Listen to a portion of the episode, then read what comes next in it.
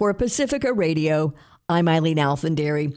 The World Health Organization is warning against what it calls a premature rush by governments around the world to lift COVID 19 restrictions.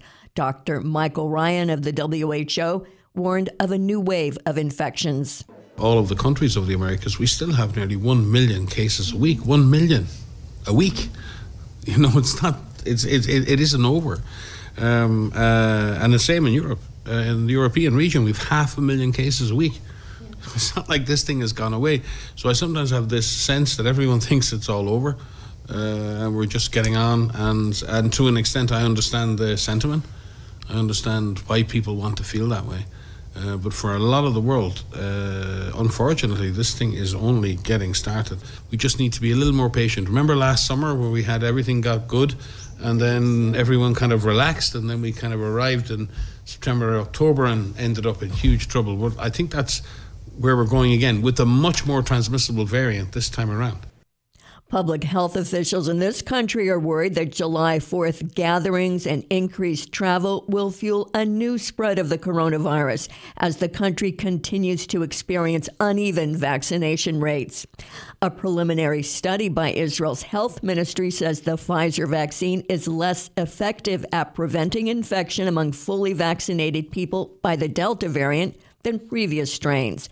The preliminary study put the effectiveness of the vaccine at 64% in preventing infection by the Delta variant, but it is still very robust 93% at preventing serious illness and hospitalization. Details are emerging on how a gang believed to be based in Russia breached a software company in the largest such ransomware attack to date. The gang essentially used a tool that helps protect against malware to spread it globally. Thousands of organizations, largely firms that remotely manage the IT infrastructure of others, were infected in at least 17 countries in Friday's attack. Mary Schuermann reports. The Russian based cyber gang behind the recent breach of one of the world's largest meat producers now says it wants $70 million to end a ransomware attack against a company that provides remote services to hundreds of businesses and public agencies.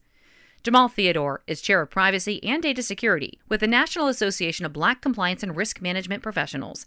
He says, unfortunately, these sorts of attacks are becoming common. People are starting to get used to these big uh, retailers being hacked and your credit card information being stolen. They're used to now a lot of ransomware stuff. That's not a good thing in terms of kind of lulling us to sleep a little bit. The Biden administration recently released an executive order to tackle cybersecurity, which includes security requirements for software vendors selling to the U.S. government.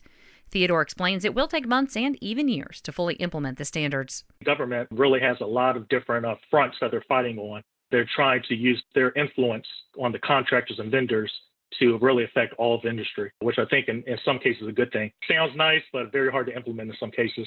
In response to the new attack, President Biden said the U.S. would respond if a link to the Kremlin is discovered.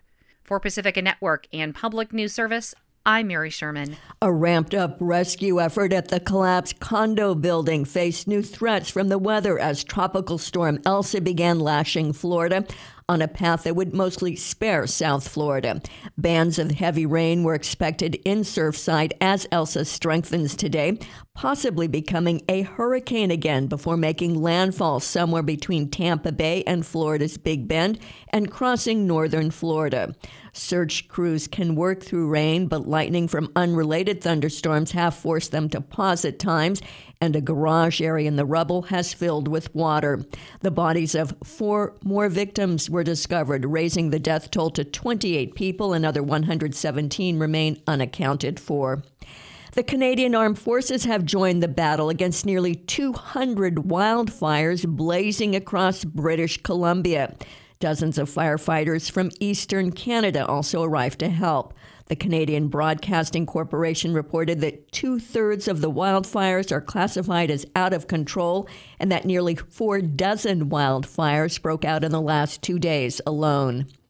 Environmental justice activists are expressing outrage over an eight year prison sentence handed down to 39 year old Jessica Reznicek. She was sentenced for damaging valves and setting fire to construction equipment for the Dakota Access Pipeline that crosses Iowa and three other states.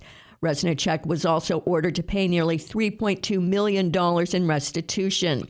The environmental justice group 350 Tacoma tweeted in response, quote, how many years do you think any fossil fuel CEO will serve for knowingly destroying our planet's climate?